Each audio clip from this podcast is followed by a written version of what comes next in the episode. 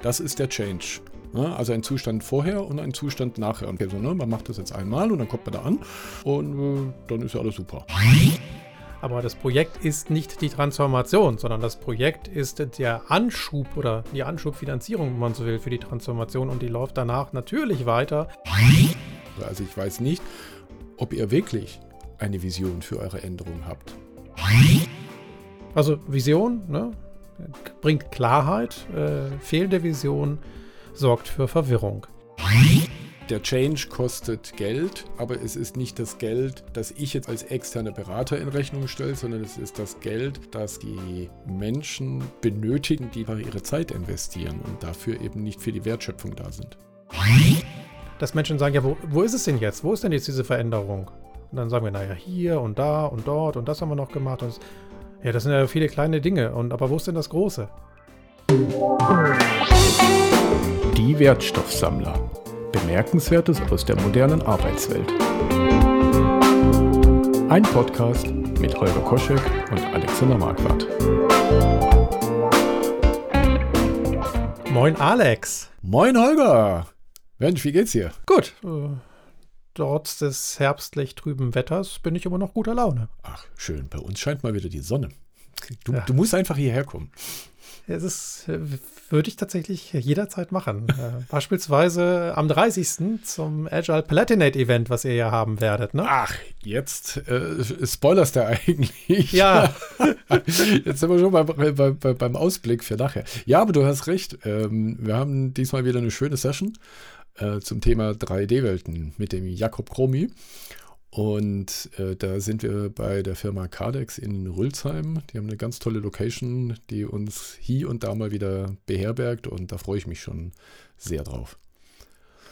Ja, ich darf an dem Tag einen Workshop geben, da freue ich mich auch drauf, aber die 3D-Welten mal selber zu erkunden, hätte mir schon Freude gemacht. Aber wer weiß, äh, vielleicht ergibt sich ja zu anderer Gelegenheit nochmal die Chance. Das stimmt. Ja, jetzt haben wir schon nach vorne geguckt, ähm, aber wir können noch mal zurückgucken auf etwas, was ja seit der letzten Episode passiert ist. Und was bei mhm. mir am meisten in Erinnerung geblieben ist, sind die XP Days Germany, die Stimmt. vom 5. bis 6.10. in Frankfurt stattgefunden ja. haben. Und ja, also ich lobe mich ja ungern selber, aber ich finde, dass Ach, wir als Fachbeirat du, ein wirklich tolles Programm zusammengestellt haben. Und das ist uns auch von den Teilnehmenden so gespiegelt worden. Mit der kleinen Einschränkung, sie hätten gerne mehr EntwicklerInnen-Themen gehabt. Also es war okay. sehr, ja. Methodenlastig? Organisationsmethodenlastig, mhm. genau. Und äh, wenig so hands-on EntwicklerInnen-Sachen. Also wirklich neue Trends in der Softwareentwicklung ja. oder im Software Engineering, wo wir gar nicht so viel dafür konnten, denn mhm. es gab einfach zu wenige Einreichungen zu diesen Ach, Themen. Da haben wir uns auch gefragt, ne, woran liegt das, ähm, wo es doch andere Konferenzen gibt, mhm. so wie die JUX beispielsweise, die ja mhm. nichts anderes haben. Ja. Deswegen hier der Aufruf, äh, liebe Entwicklerinnen und Entwickler, ähm, reicht gerne bei den XP Days ein. Auch wir sind ein gutes Forum für technische Themen und ihr habt die Chance, das im nächsten Jahr dann am 10. und 11. Oktober in Stuttgart äh, auf die Bühne zu bringen. Mhm. Der Call for Participation ist noch nicht raus. Ja. Aber der kommt demnächst. Äh, und wenn ihr das nicht verpassen wollt, dann geht gerne auf xpdays.de und registriert euch für den Newsletter. Dann kann mhm. gar nichts mehr schief gehen. Also das kann ich tatsächlich nur unterstreichen, weil wenn ich so überlege, ich komme zwar ursprünglich aus der Programmierung, du ja im Prinzip auch, also den Entwickleralltag kennen wir ja durchaus, aber seit vielen Jahren ja nicht mehr. Und ähm, was mir immer wieder auffällt, wenn wir eher auf der Organisationsentwicklungsseite unterwegs sind, aber sagen wir mal zum Beispiel in einem Entwicklungsunternehmen, äh, also in dem Software entwickelt wird, mhm. fehlen mir immer mehr, muss man auch dazu sagen, der Connect zwischen dem, was wir methodisch machen und der konkreten technischen Umsetzung. Ähm, ich bin froh, dass ich fast immer Menschen habe, die das begleiten können, um dann auch den Transport in die Welt von Entwicklern mitzubegleiten, auch im, wirklich im konkreten Doing. ähm, wo mir einfach mittlerweile die Erfahrung fehlt. Und ja. da jetzt einfach nochmal einen Impuls zu haben auf so einer Konferenz, auch an neuen Themen quasi mit dabei zu sein, würde es auch mir als mehr und mehr Methodiker, als Techniker doch helfen, die, die Welt einfach auch in ihren aktuellen Entwicklungen weiter begleiten zu können. Also ich finde, ich kann das wirklich nur so aus eigener Erfahrung sagen, äh, das ist jetzt nicht so, ähm, dass das nur Themen sind, die für Entwickler dann interessant sind, äh, sondern für uns, die in so einem Kontext auch unterwegs sind auf der Organisationsentwicklungsebene, einfach hilft, da den, den Connect nicht zu verlieren. Also das kann ich nur unterstreichen. Ah, das freut mich, dass du das auch so siehst. Ja. Äh, eine ganz andere Sache noch mhm. auf den Expedies hatten wir eine Keynote. Äh, wir haben einmal zwei Keynotes, eine fachliche Keynote und eine, die über den Tellerrand hinausblickt und die kam dieses Jahr von Daniel Wurm. Mhm. Daniel ist Senior Researcher am Wuppertal Institut für Klima, Umwelt und Energie und mhm. er hat äh, referiert über die digital-ökologische Twin Transition, also Herausforderungen und Rollen im Systemwandel hieß das Ganze, mhm. ähm, wo er Digitalisierung mit Nachhaltigkeit in Verbindung gebracht hat. Und da waren wir ja ich genau mit demselben Thema in der letzten Episode unterwegs. Okay, und auch das, was er so erzählt hatte, ja. ging genau in die Richtung, also auch eine diese, dieser Hinweis, der für viele eben neu war, dass die Hälfte der CO2-Emissionen tatsächlich von den Endgeräten kommt mhm. und gar nicht mal von den großen Serverfarmen. Ja. Und andere Zahlen, die er da gebracht hat, ja. auf eine sehr reflektierte und sehr offene Art und Weise, also überhaupt nicht dogmatisch, mhm. sondern wirklich bodenständig und auch zu sagen, ähm, auf die Frage, naja, was kann ich denn als Einzelperson dafür tun, dass sich was verändert, hat er ganz einfach gesagt, naja, du kannst jetzt nicht erwarten, dass äh, du als Einzelperson jetzt hier einen Riesenbeitrag ja. leistest. Das Einzige, was du machen kannst, ist, lebe so, ähm, dass du nachhaltiger bist und habe die Hoffnung, dass andere dich darauf ansprechen, mhm. das interessant finden und dann vielleicht ein Stück davon auch für ihr eigenes Leben übernehmen. Fand ich sehr schön. schön. Also nicht mit der mit der Nachhaltigkeitssandale durch die Gegend zu laufen und zu sagen, folgt mir, ja. sondern es den Menschen freizustellen und eben äh, durch das Vorleben äh, sie zu animieren, ja. ihnen das gleich zu tun. Also bei dem Thema nicht dogmatisch, das hatte ich vorhin bei dir gerade rausgehört, äh, bin ja. ich jetzt gerade getriggert gewesen, weil ich so eine andere Art und Weise äh, beobachte, wie die Diskussion gerade im Nachhaltigkeitsbereich ähm, in der medialen Öffentlichkeit geführt wird. Ich hatte auch letztens einen kleinen Post irgendwie auf LinkedIn, nachdem ich einen aus meiner Sicht sehr interessantes Video ähm, vom Andreas Schmitz äh, gesehen habe, den ich verfolge. Der betreibt äh, den Akkudoktor-Forum. Da geht es sehr viel um ähm, Photovoltaik, Entwicklung, mhm. auch die ganze Do-it-yourself-Szene in dem Bereich ähm, der auch, vielleicht ist dir das über den Weg gelaufen, die Petition zum Thema Balkonkraftwerke angestoßen hat. Eine sehr, sehr ah. erfolgreiche äh, Petition. Und der hat sich eine, eine Sendung von Anne Will äh, rausgeschnappt. Ähm, da war die Luisa Neubauer von ähm, Fridays for Future und Markus Blume, für die, die den nicht kennen, das ist der Staatsminister für Wissenschaft und Kunst in Bayern. Ähm, und hat so die Diskussions, also zum einen den Faktencheck gemacht, über was reden sie, die beiden, ja, um mhm. gefühlt an jeder zweiten äh, Gesprächsintervention der beiden einzuhaken und zu sagen, okay, jetzt legen wir mal die Fakten irgendwie quasi hin über das Statement, was da jetzt gerade ähm, von der ja. einen oder anderen Partei äh, postuliert wurde. Und ähm, er nimmt eigentlich beide da wahnsinnig auseinander weil sie beide absoluten Blödsinn erzählen. Und ähm, also nicht Blödsinn, aber einfach viel Halbwahrheiten und man kommt beim Durchschauen an den Punkt, dass sehr viel polemisiert wird. Es ist sehr viel mhm. ideologisierter Bias in diesen, in diesen Aussagen. Ähm, also da ging es vorwiegend um die Abschaltung der Atomkraftwerke, was für einen Impact das hat. Und dann wurde über äh, Netto-Lieferant von ähm, Strom aus anderen ähm, europäischen Ländern gesprochen. Und da war so viel Quatsch auch dabei, ähm, dass ich schon wieder dachte, und das hat mich jetzt getriggert, weil du sagst undogmatisch. Also ich will hier gar nicht für die eine Partei oder für die andere irgendwie ja. jetzt irgendwie ergreifen, sondern ich stelle fest, dass in unserer öffentlichen Debatte solche Themen einfach nicht mehr wissenschaftlich basiert diskutiert werden, sondern sie werden äh, aus der jeweiligen Couleur der Person, die jetzt gerade da sitzt, irgendwie ähm, dann Fakten, Halbwahrheiten, damit sie in die idealisierte Welt des eigenen Weltbilds reinpassen, dass das dann einfach postuliert wird. Und mhm. das fand ich sehr, sehr schwierig, auch dahingehend, weil wir uns ja jetzt nicht in irgendeinem Privatsenderformat finden, sondern irgendwie im öffentlichen Rechtlichen, wo da ja auch ein gewisser Bildungsauftrag ja auch dahinter steht, wo ich dann sagen muss, naja, geht es jetzt beim Einladen solcher Personen tatsächlich um Quotengenerierung oder geht es um die Wissensvermittlung von kontroversen und auch komplexen Sachverhalten, die dem Zuschauer dann äh, auf eine verständliche Art und Weise zur Meinungsbildung und zur Wissensbildung dargereicht werden. Und das muss ich dann schon stark hinterfragen. Also das fand ich einen sehr interessanten Aspekt und deswegen war es mir das auch wert, äh, auf LinkedIn darum mal einen Post zu machen, weil ich glaube, das äh, ist ein bisschen schräg gerade, gerade in diesen sehr emotional aufgeladenen Diskussionsbereichen.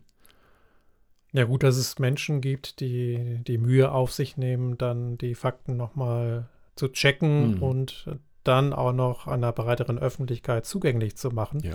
damit die sich dann eine echte Meinung bilden kann und eben nicht ja, zwischen zwei lagergeprägten ja. Meinungen sich nur noch entscheiden kann. Ja. Aber ja, wenn ich höre Staatsminister für Wissenschaft und Kunst, äh, dann zucke ich schon so ein bisschen zusammen und frage mich, ob dann vielleicht der Staatsminister für die Vermittlung von Wissenschaft seine künstlerische Freiheit in Anspruch genommen hat.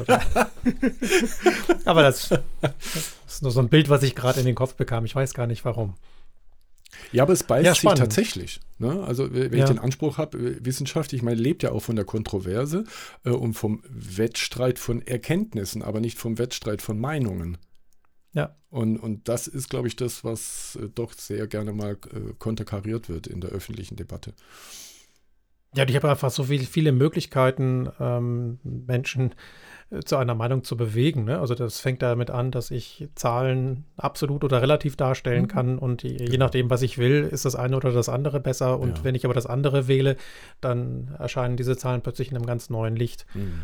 Ähm, äh, ja, schwieriges Thema. Ja. Und äh, auch die Frage, was will ich eigentlich? Will ich Quote oder will ich Menschen ähm, einen guten Rahmen bieten, damit sie sich selbst eine Meinung machen können. Und oftmals drängt sich mir auch der Eindruck auf, dass die Quote dann doch wichtiger ist. Ja. Ja. Apropos Quote. Wie würdest du denn sagen, wie hoch ist die Quote von Änderungsinitiativen in Unternehmen erfolgreich? Das ist mal eine Frage. Abs absolut oder relativ? Das klappt doch bestimmt immer, oder? So Change-Initiativen. Ja, also, hm, wenn man den Projektabschlussberichten Glauben schenken darf, dann klappt das sehr, sehr häufig. Mhm. Also alleine, ne, wenn man das schon als Projekt betrachtet, ist es schwierig. Ähm, bin auch gerade in einem Vorhaben, wo es ohne Projekt nie gestartet wäre und wir gerade jetzt äh, die kommunikative Herausforderung haben, zu sagen, ja, das ist ein Projekt und das läuft bis Ende des Jahres. Mhm. Aber das Projekt ist nicht die Transformation, sondern das Projekt ja. ist der Anschub oder die Anschubfinanzierung, wenn man so will, für die Transformation und die läuft danach natürlich weiter in einem anderen Rahmen, mhm. aber erst dann wird sie auch tatsächlich für die Organisation echte Veränderungen bringen. Also quasi das Projekt als ein Impuls einer, einer ja. Reise, nenne ich es jetzt mal. Ja, aber das ist halt, ne, wenn du eine Organisation hast, die projektgetrieben arbeitet, mhm. äh, dann kommst du vielleicht gar nicht umhin, auch ein solches Veränderungsvorhaben als Projekt zu starten. Und wenn du dann nicht gut in der Kommunikation bist, kann eben dabei rauskommen, dass Menschen denken, naja, Veränderung ist auch ein Projekt. Das hat irgendwann einen Anfang und dann genau. ein, hat es irgendwann ein Ende und dann sind wir transformiert. So leicht ist es halt nicht. Ja, vielleicht auch, äh, weil du gerade sagst, ähm, es wird angenommen, dass dem so wäre. Und ich war jetzt gerade im Überlegen, ob dieser Begriff des Changes, vielleicht auch äh, implizit sagt, ich komme von A und gehe nach B. Das ist der Change. Mhm. Ja, also ein Zustand vorher und ein Zustand nachher. Und vielleicht ist dahintergehend ja auch genau diese Denke. So, ne? Man macht das jetzt einmal und dann kommt man da an und äh, dann ist ja alles super. Oder, oder auch nicht, aber anders.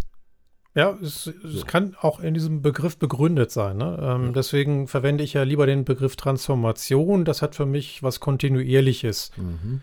Wobei auch eine kontinuierliche Transformation ja ähm, Zustandsübergänge zur Folge hat, die ja. aber vielleicht, und das ist auch eine interessante These, vielleicht gar nicht mal so abgrenzbar sind. Also ne, während bei einem Change und ähm, auch bei Change Management Modellen ja. oder bei einigen von denen zumindest ja. ja. genau dieser Übergang von einem Niveau auf ein anderes mhm. Niveau mhm. das Ziel ist, ist bei so einer Transformation sind das vielleicht verschiedene kleine Niveaus, die mal in der einen Bereich erreicht werden, vielleicht später in einem anderen oder vielleicht in einem anderen Bereich auch gar nicht. Mhm. Äh, also das, das macht es eben auch so schwer, dann diese Veränderung von außen als etwas Signifikantes wahrzunehmen, mhm. weil es halt in vielen mhm. kleinen Schritten passiert.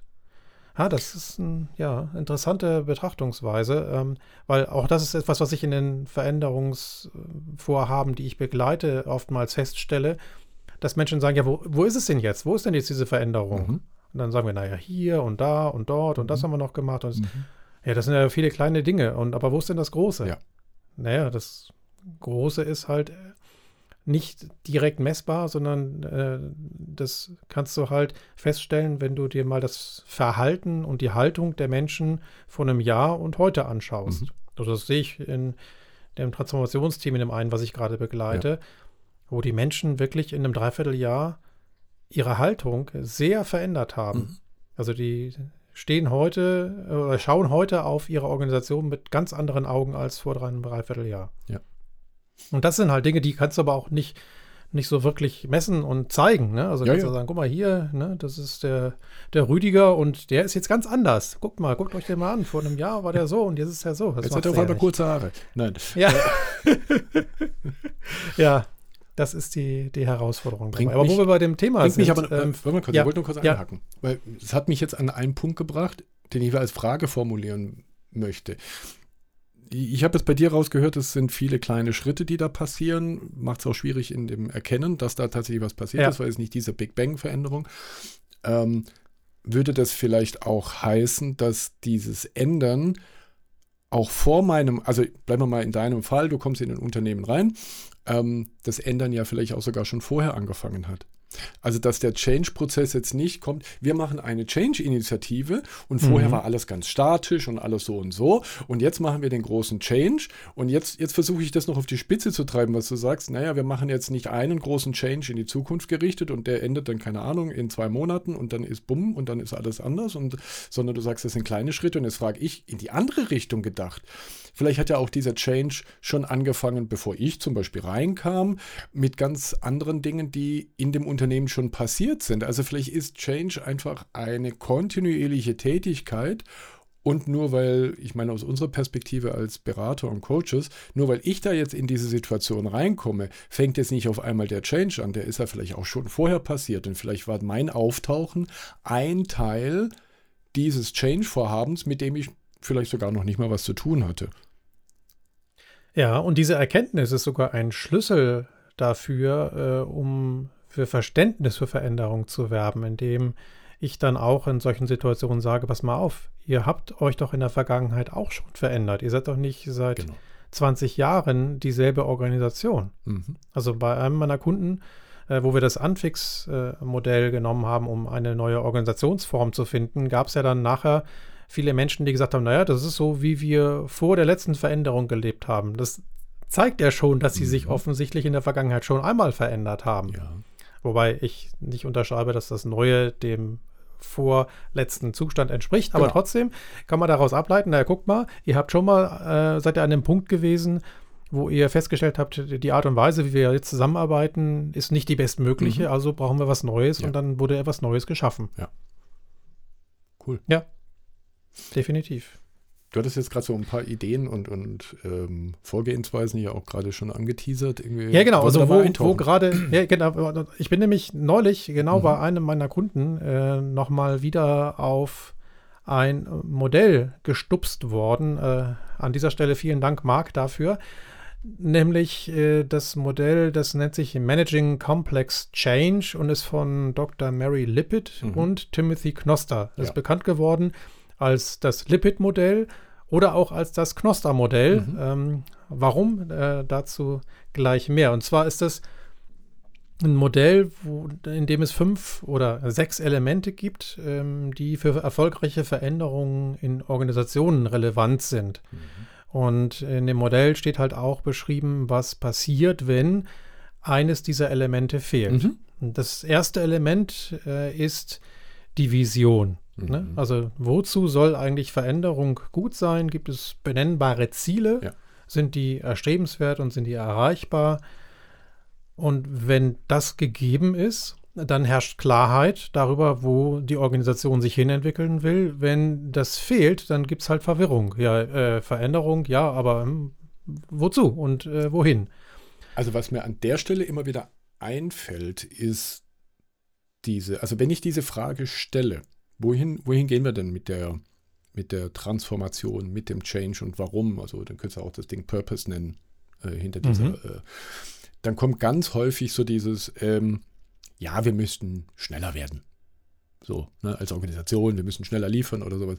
Also ich glaube, die Antworten kommen da sehr schnell, aber ich glaube, sie sind so generisch formuliert, dass ich manchmal denke, naja, das sind ja eigentlich nur Worthülsen, was ich jetzt gerade höre. Und das ist das, was ich in jedem zweiten Unternehmen höre. Also ich weiß nicht, ob ihr wirklich eine Vision für eure Änderung habt. Mhm. Also wir wollen ein Framework einführen, XY, Kanban, Scrum, Unfix, äh, Safe, was auch immer. Und wenn man dann diese Frage stellt, dann kommen eigentlich ganz reflexartig so Dinge, bei denen du denkst, das hat eigentlich gar nichts damit zu tun, was die Menschen wirklich bewegt. Mhm. Ist das eine Beobachtung, also die du auch hast? Oder ist das, das nur bei mir? Meinst, so? das klingt so wie angelesene Gründe ja, ein bisschen. für Veränderung. Ja, genau. genau. Ja.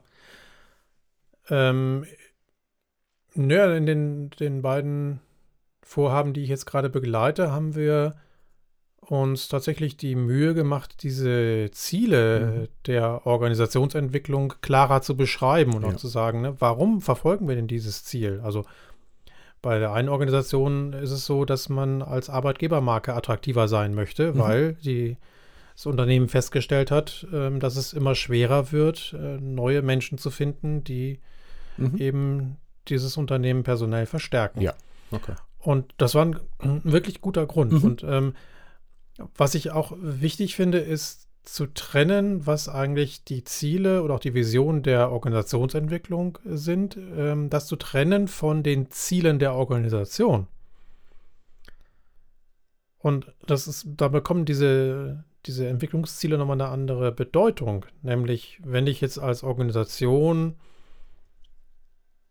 was weiß ich, äh, mich zu einem serviceorientierten Unternehmen entwickeln möchte. Bisher mhm. habe ich vielleicht Produkte verkauft, in mhm. Zukunft möchte ich Services verkaufen. Ja. So, nehmen wir doch mal an, das ist die, mhm. äh, die Vision, die neue ja. Vision oder die neue Strategie, kann man auch sagen, der, der Organisation. Dann stelle ich fest, dass ich als Organisation aber momentan gar nicht fähig bin, das zu tun. Und über die Frage, warum bin ich denn nicht fähig? Was sind denn die Dinge, die mir fehlen, die anders sein müssten? Komme ich dann zu Zielen für meine Organisationsveränderung. Mhm. Ne? Und das ist aber was anderes als die Strategie des Unternehmens. Ja. Und auch das nochmal auseinanderzufieseln mhm. und das mhm. den Leuten klarzumachen, dass das eine und das andere wichtig ist, ja. um sich als Unternehmen voranzuentwickeln. Ja.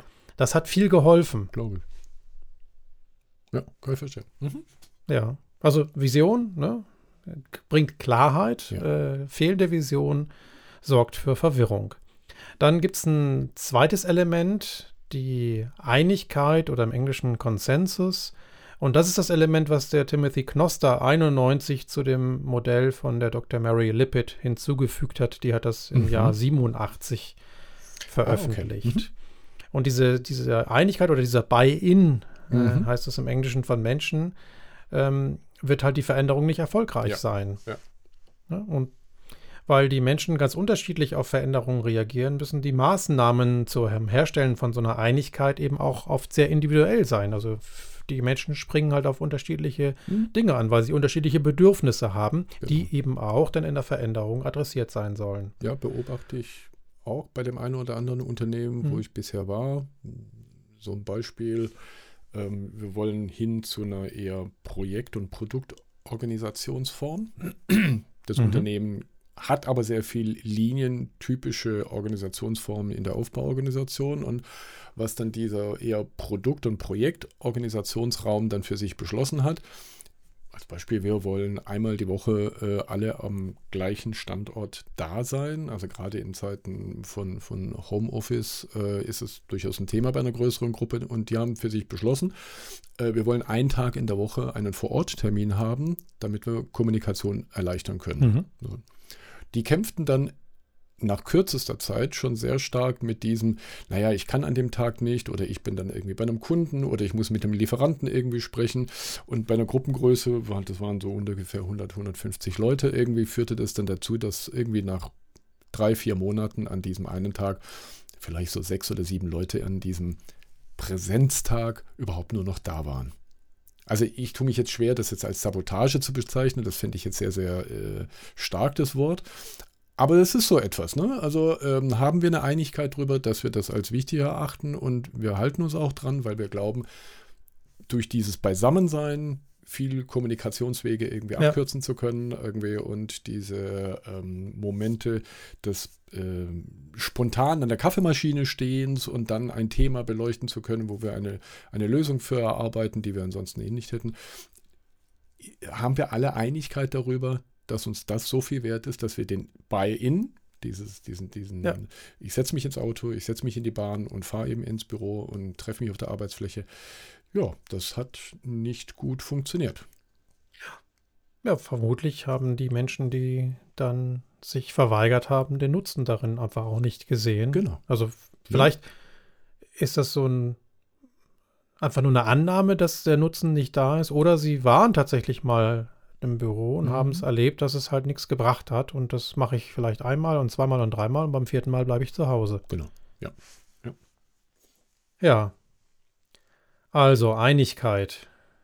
Dann gibt es äh, hoffentlich äh, die Fähigkeiten, äh, die es braucht, um tatsächlich das, was diese Organisationsveränderung zum Ziel hat, mhm. dann nachher auch umsetzen zu können. Ja. Also wenn ich in der Organisationsveränderung ähm, beispielsweise Menschen mit einer anderen Haltung brauche, dann muss ich eben auch diese Haltung bei jedem einzelnen Menschen oder sagen wir mal bei den meisten Menschen entwickeln können. Und äh, bei den Menschen, wo das nicht gelingt, muss ich mir halt überlegen, was ich dann mit denen mache.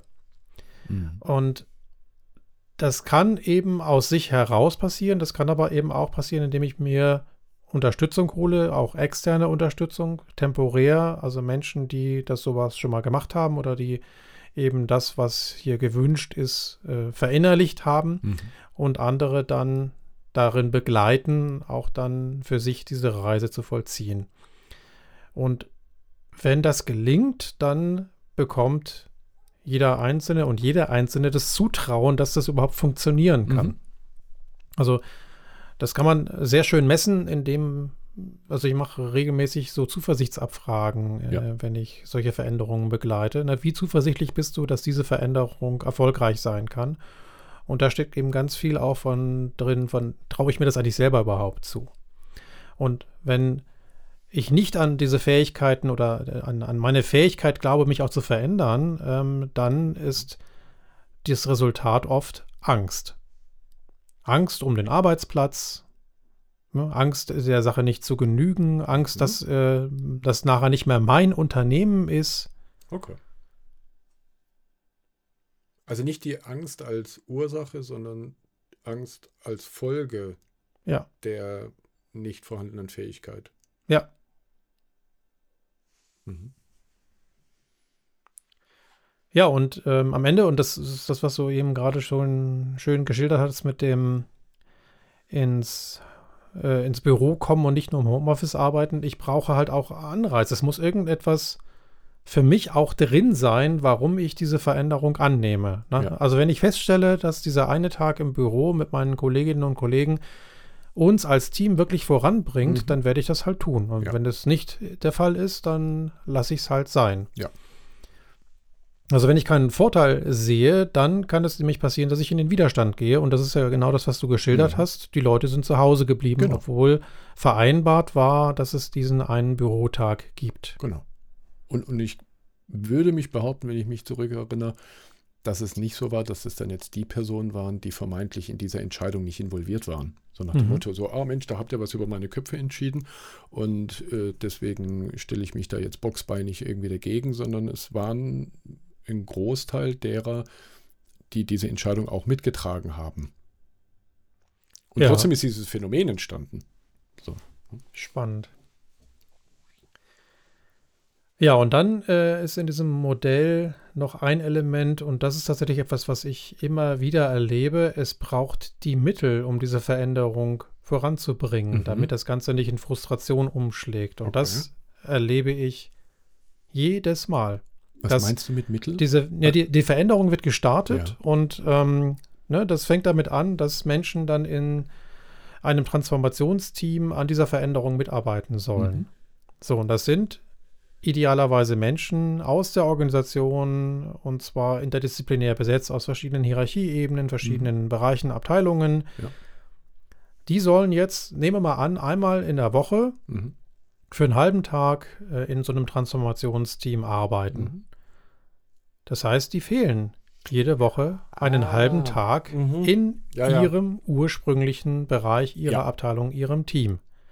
Also quasi der Change kostet Geld, aber es ist nicht ja. der Geld, das Geld, das ich jetzt zum Beispiel oder du als externer Berater in Rechnung stellt, sondern es ist das Geld, das quasi die Menschen benötigen, in Anführungszeichen, die da einfach ihre Zeit investieren und dafür eben nicht für die Wertschöpfung da sind. Genau. Und ähm, mhm. das Problem ist erstmal nicht, dass sie dann nicht für die Wertschöpfung da sind, mhm. wenn denn allen bewusst und klar ist, ja.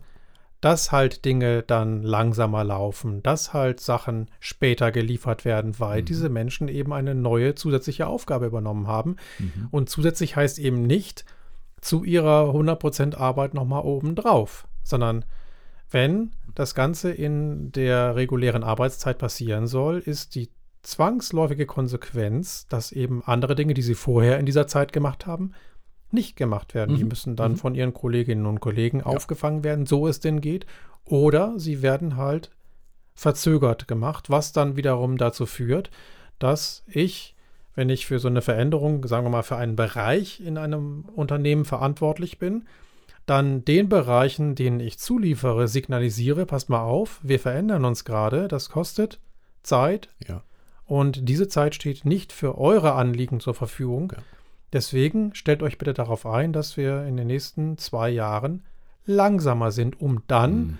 aber anschließend schrittweise immer besser zu liefern. Das wäre ja vielleicht ein Ziel mhm. einer solchen mhm. Transformation.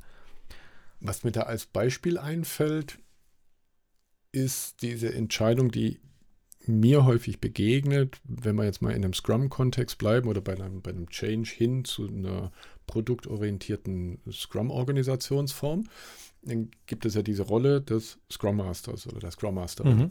Und was ich häufig beobachte, du möglicherweise auch, dass der erste Impuls ist, naja, weil wir ja nicht wissen, was diese Person so wirklich macht, weil es diese Rolle einfach in unserem Unternehmen noch nicht gibt, dann äh, soll das jetzt gefälligst jemand aus dem Team machen. So. Ja. Und ich habe es gerade so das Gefühl, das könnte darin ja auch liegen, weil die Wertschätzung, dass diese Tätigkeit, die eine Scrum Masterin und ein Scrum Master machen, ja genau auf dieser Ebene der Veränderungsprozesse ja stattfindet und jetzt nicht vornehmlich an der Wertschöpfung beteiligt ist, dass man dann mhm. sagt, naja, ähm, da wollen wir jetzt nicht so viel investieren, also wirklich in Form von Geld, dass wir eine solche Person machen, sondern das soll dann irgendwie die Stefanie oder der Michael aus dem Team irgendwie gerade mitmachen. Die zahlen wir ja eh in Klammer. Ähm, und was passiert dann? Das wissen wir ja alle. Ähm, die sind im Teamkontext irgendwie drin und finden selten die Zeit, dass sie sich tatsächlich für diese Veränderungsaktivitäten äh, dann die Zeit rausnehmen, weil natürlich immer irgendetwas wichtiger ist, ähm, als jetzt an der Veränderung zu arbeiten. Also es wäre jetzt ein Beispiel, was ich darunter verstehen könnte. Ich weiß nicht, ob das so gemeint ist. Ja, ähm, ich habe interessanterweise jetzt gerade die Woche bei einem meiner Kunden das Gegenteilige erlebt, dass dann ein Mitglied des Sounding Boards, das ist ja das Gremium, was für so ein Transformationsteam in die Mannschaft hineinhorchen mhm. soll und äh, also erspüren soll, mhm. inwieweit diese Veränderung tatsächlich dort bekannt ist, ja. ähm, wie groß die Unterstützung ist da sagte ein Teammitglied ja, ähm, warum wir denn für dieses Transformationsteam interne Kräfte aus den Fachabteilungen oder aus den Fachteams, also mhm. ist ja ähm, innerhalb der IT, aber eben den, aus den Fachteams mhm. geholt haben, die ja dann an anderer Ecke äh, fehlen. Ja. ja. Also genau das, was ja, ich genau. gerade gesagt ja, habe. Genau. Ähm, warum man das denn nicht mit externen oder mit, mit, mit Neueinstellungen, wie beispielsweise mhm. jemandem, der halt als Scrum Master zusätzlich eingestellt wird, passiert. Da haben wir gesagt, naja, also externe finden wir deswegen schwierig, weil die halt kommen und dann gehen die wieder und dann äh, ist dann vielleicht auch dieser Impuls der Veränderung weg und der mhm. soll aber ja gerade im Unternehmen bleiben. Ähm, und wenn es darum geht, eine neue Haltung zu entwickeln, dann kann ich als Externer vielleicht Ideen und Impulse geben, aber die Haltung soll ja dann sich im Unternehmen weiter ausprägen und die soll jetzt auch nicht von außen irgendwie reingespielt werden. Und das ist mich auch etwas, wo mhm. ich manchmal bei Scrum Mastern Schwierigkeiten habe, dass es Teams gibt, die sagen, ach Mensch, ich habe einen Scrum Master und der oder die wird mir schon sagen, was ich denn zu tun habe und ähm, mhm. wie jetzt hier zukünftig der Hase läuft. Ja, genau. Und dann kann ich mich wieder zurücklehnen und habe jemanden, der oder die meine Meetings organisiert und dafür ja. sorgt, dass ich dann auch jeden Tag zum Daily gehe und dass ich auch mal schön gefragt werde, was ich denn getan habe. Alles Dinge, um die ich mich gar nicht selber kümmern muss. Ja. Und das war halt auch so ein Argument, was wir gebracht haben, zu sagen, naja, ähm, wenn das aus der, aus der Mannschaft, wenn man so will, heraus passiert, so eine Veränderung, mhm. ist sie viel nachhaltiger. Ja, ja die Konsequenz ist, dass halt dann andere Dinge nicht gemacht werden. Mhm. Oder, äh, und das ist tatsächlich eine Konsequenz, die ich leider häufig erlebe, dass die Leute, die eben in so einem Transformationsteam mitarbeiten, das Ganze zusätzlich zu ihrer 100% mhm. anderen Arbeit genau. erledigen und dann genau. in die Überforderung gehen. Ja, völlig, klar. So, oder also Überforderung und oftmals verbunden mit, naja, ich mache halt diese Transformation genau zu den Zeiten, wo sie in meinem Kalender stehen mhm. und danach muss ich mich um andere Dinge kümmern, ja. kann also gar nicht noch auch nochmal in die Organisation reinhorchen, mhm. mit meinen Kolleginnen und Kollegen über die Transformation reden, sie fragen, was sie denn davon verstanden haben, ob sie noch Fragen haben, die ich beantworten kann, oder, oder, oder. Ja. Ja. Dann gibt es noch die Resources. Also, das, das waren die Resources, mhm. genau. Und ähm, dann gibt es halt jetzt äh, noch ein letztes Element, das ist der Maßnahmenplan. Mhm. Also konkrete und aufeinander abgestimmte Maßnahmen, die idealer aus, idealerweise ausgearbeitet sind von so einem Transformationsteam oder mhm. wie auch immer das dann in der Organisation heißt. Und die zeigen eben, dass wirklich was passiert. Ja. Und dass die Veränderung voranschreitet. Habe ich jetzt auch gerade erlebt. Das Sounding Board hat uns am Mittwoch äh, zurückgemeldet, dass die Belegschaft gar nichts von der Veränderung mitbekommt. Also das Letzte, was Sie ja. gehört haben, ist, dass wir gestartet sind mhm. und dass wir jetzt gerade dabei sind, Erkenntnisse zu gewinnen. Und bis wir die Erkenntnisse mhm. nicht gewonnen haben, können wir auch nichts berichten. Ja. Und das ist das Letzte, was im Kopf ist. Wir haben zwischenzeitlich mhm. auch nochmal Dinge kommuniziert, aber die sind genau. offensichtlich nicht angekommen. Und ja. deswegen werden wir jetzt als nächstes ganz viel Wert darauf legen, diese konkreten Maßnahmen, an denen wir arbeiten, mhm. auch nochmal zu transportieren. Ja. Denn Sonst ähm, ja, entsteht auf der einen Seite das Gefühl, da passiert gar nichts in diesem mhm. Transformationsteam. Mhm. Und im Transformationsteam selber, wenn es keine Maßnahmen gibt, kann auch das Gefühl entstehen, naja, wir drehen uns hier im Kreis. Also, ne, ja, wir reden und genau. reden und reden, aber wir kommen nie an den Punkt, wo wir sagen, und jetzt verändern wir mal was. Mhm. Es erinnert mich ja. an ein Zitat, das du, glaube ich, vor einigen Podcast-Folgen äh, gebracht hast. Da ging es eher um die Unternehmensvision. Und ich glaube, da hattest du äh, auch auf einer Konferenz einen Keynote-Speaker zitiert. Äh, ich habe das Zitat jetzt nicht mehr ganz so genau auf dem Schirm, aber das da ungefähr so heißt, ähm, wenn du das Gefühl hast, dass die Vision, die du kommuniziert hast, schon so oft gesagt hast, dass sie dir selber wahnsinnig zum Hals raushängt, ist es das minimale Maß das mhm. du eigentlich nach außen geben solltest. Also sprich dein eigenes Gefühl, dass du das permanent irgendwie sagst, ist vielleicht dann das Minimum erreicht, äh, was du eigentlich machen müsstest, wenn dein Gefühl ist, boah, ich kann es nicht mehr hören. Aber ja. dass die Außenwahrnehmung eben auch eine ganz andere ist, nämlich die so, ach, jetzt guck mal an, das höre ich jetzt zum ersten Mal. Und für dich mhm. selber als die Person, was weiß ich, als äh, CEO für die neue Unternehmensvision oder so, ähm, hängt es mittlerweile zum Hals raus, weil du sie gefühlt schon 150 Mal irgendwie erzählt hast. Aber vielleicht ist das die Messlatte, die du haben solltest. dann ist es vielleicht gerade genug, wenn es dir selber schon zum Hals raushängt. Genau, das ist der Punkt, darüber zu berichten, aber ähm, noch davor steht ja überhaupt die haben. nicht einfache Aufgabe, solche Maßnahmen zu haben. Ja. ja. Und sie auch wirklich mal gestartet zu haben. Ja. Und da glaube ich, scheitern viele Veränderungsprozesse daran, dass eben darüber geredet ja. wird, wie es denn sein könnte. Mhm. Und wir müssten doch eigentlich mal und am Ende macht es dann keiner. Und da gibt es auch mhm. viele gute Gründe dafür. Ja. Nämlich, einer der Gründe ist, dass die meisten Menschen, die in solchen Transformationsteams sind, halt vorher noch nie Organisationen entwickelt haben. Mhm. Und auch dementsprechend Manschetten haben, ja. dann jetzt, wenn es dann konkret wird mhm. und an konkrete Maßnahmen geht, ja. die auch umzusetzen, weil sie denken, naja, könnte ja auch falsch sein. Genau. Ja. Das mit der so. Kommunikation ähm, und dem Plan habe ich jetzt gerade auch erlebt ähm, in der Organisation. Da ging es gar nicht um den Change, den Kulturchange oder Organisationschange, sondern innerhalb der Produktentwicklung eine Neuausrichtung des Produktes. Also dort war mhm. es zum Beispiel so, die wollten ein Produkt irgendwie zu einem Termin irgendwie ausrollen ähm, und stellen jetzt fest, das wird schwierig in dieser Konstellation weil wir uns sehr viele Komplexitätsgrade in unsere Produktentwicklung eingebaut haben. Aber um diesen Termin zu halten, müssten wir uns fokussieren, was eine sehr, sehr ehrenwerte äh, Entscheidung war ja. und ist, äh, zu sagen, okay, gibt es ein, wir würden wahrscheinlich den Begriff MVP oder ähnliche Terminologien nutzen. Was können wir zu diesem Termin ausrollen, was den Kundennutzen äh, eines Großteils unserer Kunden schon deckt? und reduzieren damit die Produktkomplexität und damit die, die Laufzeiten, um dieses Produkt in den Markt zu bringen. Mhm. So. Also diese Entscheidung wurde getroffen. Und die Kommunikation darüber, was heißt es denn in dieser doch sehr großen Mannschaft im täglichen Doing? Welche Dinge unterlassen wir jetzt, um dieses eine Ziel zu erreichen, weil wir wissen, das zahlt auf andere Ziele ein. Und diese Kommunikation ist ja letztlich auch ein Change. Es ist zwar ein ja. Produktstrategie-Change und kein Organisations-Change, aber letztlich ja auch ein Änderungsvorhaben. Und da beobachte ich genau das Gleiche. Es gibt zwar diesen Plan, aber er ist hm, oder er wird gerade konkretisiert in der Organisation, aber es war bis vor ungefähr ein, zwei Wochen noch ein sehr vager Plan.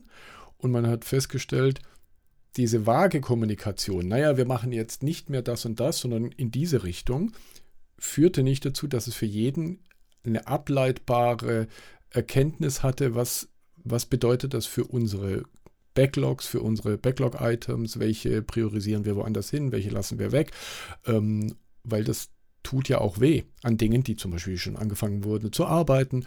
Und da habe ich gemerkt, da passiert es genau das gerade. Da wird es gerade ganz konkret gesagt, okay, wir müssen durch das wirklich die handwerkliche Arbeit machen. Wir pflügen durch diese insgesamt, glaube ich, 20 Backlogs dieser Teams durch und trennen jetzt die Spreu vom Weizen gemäß der neuen Ausrichtung. Und ich glaube, damit wird es jetzt besser, aber bei dieser groben Ansage, wir haben jetzt also ne, diese, diese, dieser Wunsch nach Alignment, na, wir gehen jetzt alle dahin und jeder weiß dann, wo wir hingehen und welche Umwege, um welchen Baum man nicht mehr geht. Ähm, ich möchte nicht sagen, ist naiv, aber es ist, es zeigt sich, dass es diesen Actionplan braucht. Und zwar ganz konkret. Ja. Es ist voraussetzungsvoll. Also, ne, um ja. das tun zu können, muss ich halt andere Dinge sein lassen. Ja. Und das ist etwas, was in den meisten Unternehmen, die ich kenne, am schwersten fällt, Nein zu sagen. Mhm. Genau. Nein zu Dingen, die ich in der Vergangenheit gemacht habe, von denen ich weiß, dass ich, dass es vielleicht gar nicht schlau war, sie immer mhm. zu machen, dass es eigentlich die Aufgabe von anderen mhm. wäre, also oder sogar der Verantwortungsbereich anderer.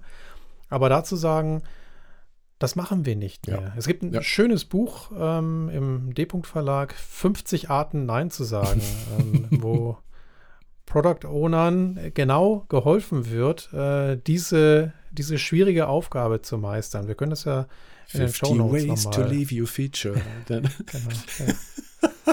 ja. ja. genau, schön. also eigentlich hätte es Fifty Shades of No heißen sollen, aber diese Übersetzung, also tatsächlich heißt es im, im, niederländischen Original so. Ah, schön. Die Übersetzung hat sich dann der Verlag vielleicht dann doch nicht getraut. Ja, ähm, was ich an diesem Modell von, von Lipid und Knoster so schön finde, ist, mhm. dass es halt ja letztendlich Handlungsfelder beleuchtet, ja. äh, auf die ich gucken muss, wenn ich mich mit Veränderungen beschäftige. Und mhm. es gibt ja noch andere Modelle für Veränderungen, die ja. wir jetzt hier auch äh, in Anbetracht der Zeit gar nicht mehr im Detail durchgehen können. Mhm. Aber so sowas wie das Setter Change Model zum Beispiel mhm. ist eines, ja. was halt eher verlaufsorientiert ist und sagt, naja, von einem Status quo ähm, gibt es diese Veränderung als irgendwas Fremdes, was da reinkommt, dann gibt es Chaos, dann fangen die ersten Leute an, Möglichkeiten darin zu sehen, in dem, ja. was da jetzt neu da ist und daraus ergibt sich dann so ein neuer Status quo. Mhm. Aber es gibt ja noch mehrere, die, die diese Störung ja quasi äh, als Schritt ihres Modells äh, innehaben. Ja. Ne? Also dieses Drei-Stufen-Modell von Levin äh, basiert ja auch auf dieses, diesen Störimpuls. Äh, genau, glaub, und da, Kotter, das, ne? Ja, das Schöne bei Levin finde ja. ich ja, oder Levin heißt er, glaube ich, ne? Ja. Äh, ist äh, diese zugrunde liegende Feldtheorie, nach mhm. der eben in Organisationen immer zwei grundsätzliche Kraftfelder wirken. Einerseits sind das Kräfte, die den Erhalt des Status quo fördern. Mhm. Ne, also ja. auch so Sicherheitsstreben und auf der anderen Seite diese Kraftfelder, die Veränderungen provozieren. Und da mit diesen beiden Kraftfeldern zu arbeiten, das gefällt mir einfach vom Bild her total gut. Ähm, und was da nämlich drinsteckt, ist, beides ist wichtig. Mhm. Ja. Das gefällt mir. Genau, du hattest Cotter äh, als eigentlich den Klassiker nochmal mhm. angesprochen. Genau. Es gibt diesen Loop Approach, der mit eher modernen Herangehensweisen, also so wie wir das für moderne Arbeitswelten sehen würden, rangeht. Und dann gibt es noch dieses AdCard Change Model, ähm, was auch ähnlich äh, wie Lipid Knoster eher auf die Aspekte abhebt, die mhm. es braucht, um erfolgreich sich zu verändern. Und was ja oft äh, ich gefragt werde, naja, nach welchem Modell würdest du jetzt diese ja, Veränderung ja, ja. eigentlich vorangehen? Mhm. Und ähm, nach der Betrachtung der, der unterschiedlichen Schwerpunkte dieser Modelle würde ich mhm. heute nicht sagen, naja, das eine oder das andere, sondern das eine und das mhm. andere. Also ein Modell, was eher auf die verschiedenen Elemente schaut, in Kombination mit einem Modell, was eher phasenverlaufsorientiert ist. Das kann mir helfen, ja. eine Veränderung erfolgreich voranzubringen. Und das ist, finde ich, eine schöne, also für mich war das eine schöne Erkenntnis. Mhm, ja. äh, anderen war das vielleicht vorher schon klar, aber ich habe ja. jetzt, wo ich mich nochmal intensiver mit diesen Modellen auseinandergesetzt habe, das erst nochmal neu oder überhaupt erstmal so mir klar machen mhm. dürfen. Das erinnert mich ähm, an ein Buch von Sigrid Greif äh, und Bernd Runde. Ähm, das heißt Erfolge und Misserfolge beim Change Management. Und äh, in dem Anfangskapitel geht es auch unter dem Stichwort Best Practice Modelle witzigerweise um was Ähnliches. Ähm, mhm. Also ich lese es jetzt nicht runter, aber so im Groben und Ganzen geht es darum, dass ähm, wir als Menschen natürlich an erfolgreichen Verhaltensmodellen uns, die wir beobachten, orientieren können. Führt aber ganz häufig dazu, ähm, dass Menschen und Organisationen und auch Führungspersonal nach Best-Practice-Modellen suchen, wo sie das quasi ableiten können. Und da kommen ja. wir an unser häufiges Problem auch wieder ran. Ähm, das wird auch da nochmal so zitiert. Das ist verständlich, dass wir das machen als Menschen, weil wir sagen, ey Mensch, dann, wenn das dort funktioniert hat, also total toll, das mache ich auch. Aber die Adaptionsfähigkeit äh, gerne mal so, auch die eigene Adaptionsfähigkeit unterschätzt wird und dann gesagt, naja, wenn ich das so mache, wie die das machen und wenn ich dieses, diese Blaupause nehme, dann wird quasi alles gut, wie so eine Backanleitung, irgendwie ne, 200 Gramm Change hier und äh, 20 Gramm Empathie ja. und, ne, und oder wie auch immer das Rezept irgendwie aussehen möge, dann, dann wird das schon funktionieren. Und das hat mich jetzt gerade sehr daran erinnert, wo du sagst, naja, diese Modelle liefern dir vielleicht ein, ein, gedankliches Struktur Modell, auf was du vielleicht achten möchtest als jemand, der einen Change begleitet oder initiiert. Aber es wird dir im Detail nicht für jede Frage, die aufgeworfen wird, äh, eine aus der Schublade Antwort liefern. Es wird dir ein Gedankenmodell vielleicht dazu liefern, dass ich sage, okay, ich muss erstmal ein System quasi stören und jetzt gar nicht, indem ich alle irgendwie blöd anpumpe. Ähm, das, das störe ich bestimmt auch, aber ob das jetzt ein sehr produktiver Ansatz ist, das sei jetzt mal dahingestellt. Aber ich muss eine Störung im Sinne von, naja, es muss eine Unzufriedenheit mit der Situation entstehen. So, und wenn ich die irgendwie nicht habe, dann ist die Frage, kann ich der Organisation helfen, an den Zustand ein Störgefühl zu entwickeln? So, und ähm, aber wie ich das dann mache, das hängt ja auch von der Organisation ab und von den Schmerzen, die irgendwie da sind. Also das ist das, was ich damit meine. Ja. ich nutze vielleicht mehrere Modelle und die Ideen dahinter als ein Basis-Setup für das Interagieren in der, in der Organisation. Aber ich kann es niemals als ein Modell nehmen, das ich jetzt eben da ziehe und lese irgendwie Schritt 1, okay, jetzt machen wir das und dann machen wir das und dann werden alle glücklich. Ja. Ja, das sehe ich, sehe ich exakt so. Und äh, dann schaue ich eben noch, dass ich sowohl Prozesse als auch Strukturen oder Elemente brauche, um meine Veränderung erfolgreich voranzubringen. Mhm. Und die finde ich halt nicht unbedingt alle in einem Modell. Ne? Auch da, genau. also Modelle sind auch immer nur Perspektiven auf die Welt und mhm. ich tue gut daran, mir mehrere dieser Perspektiven anzuschauen, um zu gucken, naja, was passt denn eigentlich für mich? Und das hast du ja so schön gesagt, für meinen Kontext am besten. Ja, genau. Ich hätte noch eine, eine These oder eine Frage. Ähm, wenn man das auch gerne mal so über den Weg läuft, gerade auch so bei Kundenanfragen, ah, wir möchten gerne dieses und jenes irgendwie ändern bei uns, was dann häufig so ein, ein fachliches Thema ist oder vielleicht bei Softwarefirmen dann irgendwie ein technisches, was weiß ich, wir möchten einen neuen Release-Prozess äh, und der, der muss dann besser werden oder unser äh, Change Request Prozess muss irgendwie aufgearbeitet werden und so weiter und so fort. Also was ja sich im mhm. ersten Schritt immer anhört wie ein prozessuales Thema oder wie vielleicht sogar ein technisches Thema. Und jetzt habe ich da mal so die, diese These, dass auch bei diesen Arten von Change steht ja nicht immer auch erstmal ein Kulturchange dahinter. Also das Ändern, warum soll ich das ändern? Nur weil jetzt die Metrik des Release-Prozesses nicht funktioniert? Ich weiß es nicht. Vielleicht ist das das Symptom, was ich erkenne, aber vielleicht nicht die Ursache und vielleicht ist das Zusammenarbeitsmodell in dieser Organisation gerade so, dass dann am Ende die Releases nicht funktionieren. Als Beispiel. Also nur eine Hypothese, die, die ich gerade so aufstelle. Mhm. Also ob nicht letztlich das Thema Miteinander arbeiten letztlich ein Kulturthema ist und dann auch ich an diesen Dingen arbeite, um dann diesen fachlichen Change als Ergebnis quasi zu, geändert zu bekommen. Und jetzt setze ich noch einen drauf. Wenn dem so ist, haben wir es dann nicht auch hier wieder mit Musterbildung zu tun? Und beim Mustern ist es halt immer schwierig und da habe ich mich auch beim Levin äh, drin wieder erkannt, ähm, dass ich Änderungen anstoßen kann, aber dass es keine lineare Ursache-Wirkungsketten sind, sondern ich kann die Änderung ja. anstoßen, äh, ich kann perturbieren, äh, aber die Richtung wird das System seinen Weg gehen und nicht unbedingt den, den ich, der vor allem von außen kommt, sage so, ah ja, jetzt machen wir dieses und das und dann äh, wird der Change genau in diese Richtung gehen und das kann ich jetzt schon prognostizieren und das wird alles toll und weiß der Teufel so. Ne? Ist es mal nur so eine Hypothese, die, die ich so in den Raum reinstelle? Ja, also nochmal, äh, also mit diesem Change meinst du tatsächlich das Etablieren ja. neuer Arten der Zusammenarbeit, also nicht ähm, ich hätte jetzt gerne in meiner SAP-Maske einen zusätzlichen nee, Button. Auf, auf, der Ebene nicht. Aber das wäre mir ein bisschen zu klein, um jetzt ja. äh, zu sagen, daraus muss ich einen Kulturwandel Nee, aber wenn ich jetzt zum Beispiel entwickeln. sage, bleiben wir vielleicht in dem technischen Umfeld. Wenn ich sage, ich habe einen Release-Prozess, dann bildet der quasi ja. das Ausliefern von einem technischen Produkt ab. So, und wenn ich sage, okay, da funktioniert was nicht, dann frage ich mich, ist das wirklich ein technisches Problem oder ist es ein Zusammenarbeits- Thema oder eine Arbeitsorganisation? Ist es ein Rollenverständnisthema? Ja. Äh, ähm, dass ich sage, warum brauche ich denn eigentlich immer ein Quality Gate? Und das hemmt uns immer daran. Okay, woher kommt denn das Quality Gate? Weil wir vielleicht nicht anfangen, schon früh äh, Qualität einzubauen, sondern dann einen Control-Mechanismus einbauen muss, damit ich die Qualität beim Kunden ausliefern. Und da bin ich bei einem Kultur- und Arbeitskulturthema. Ja.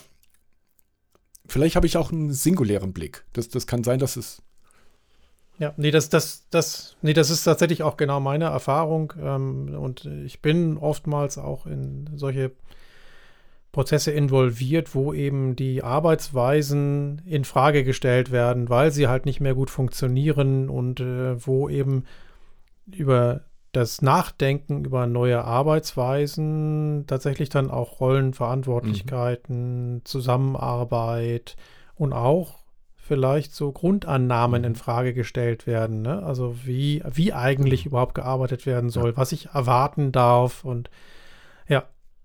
Äh, ja, sehe ich auf jeden Fall als einen kulturellen Change im Sinne von, dass es eben das Sein von Menschen in diesen ja. Organisationen verändert. Ja. Cool. Schöne These. Ja. Danke. Also es gibt auf jeden Fall viele Modelle, ähm, so, wollen sich, mal, die es auch wert sind. Also ja. ich kenne einige, die du jetzt da gerade aufgezählt hast, tatsächlich nicht gut. Und ich merke jetzt gerade ja. auch nach dem Gespräch, ähm, dass mal wieder eine große Blase an, an Inhalt aufgegangen ist, in die ich gerne eintauchen will. Finde ich super. Ja. Danke. Mach ich. Feel free. So, jetzt, jetzt blicken wir aber nochmal nach vorne. Wir haben zwar Genau. Jetzt blicken wir mal ein bisschen nach vorne. Genau, wir haben ja schon mal mit der Agile Palatinate am 30.11. angefangen. 3D-Welten mhm, mit Jakob genau. Kromi habe ich gehört. Äh, spannend.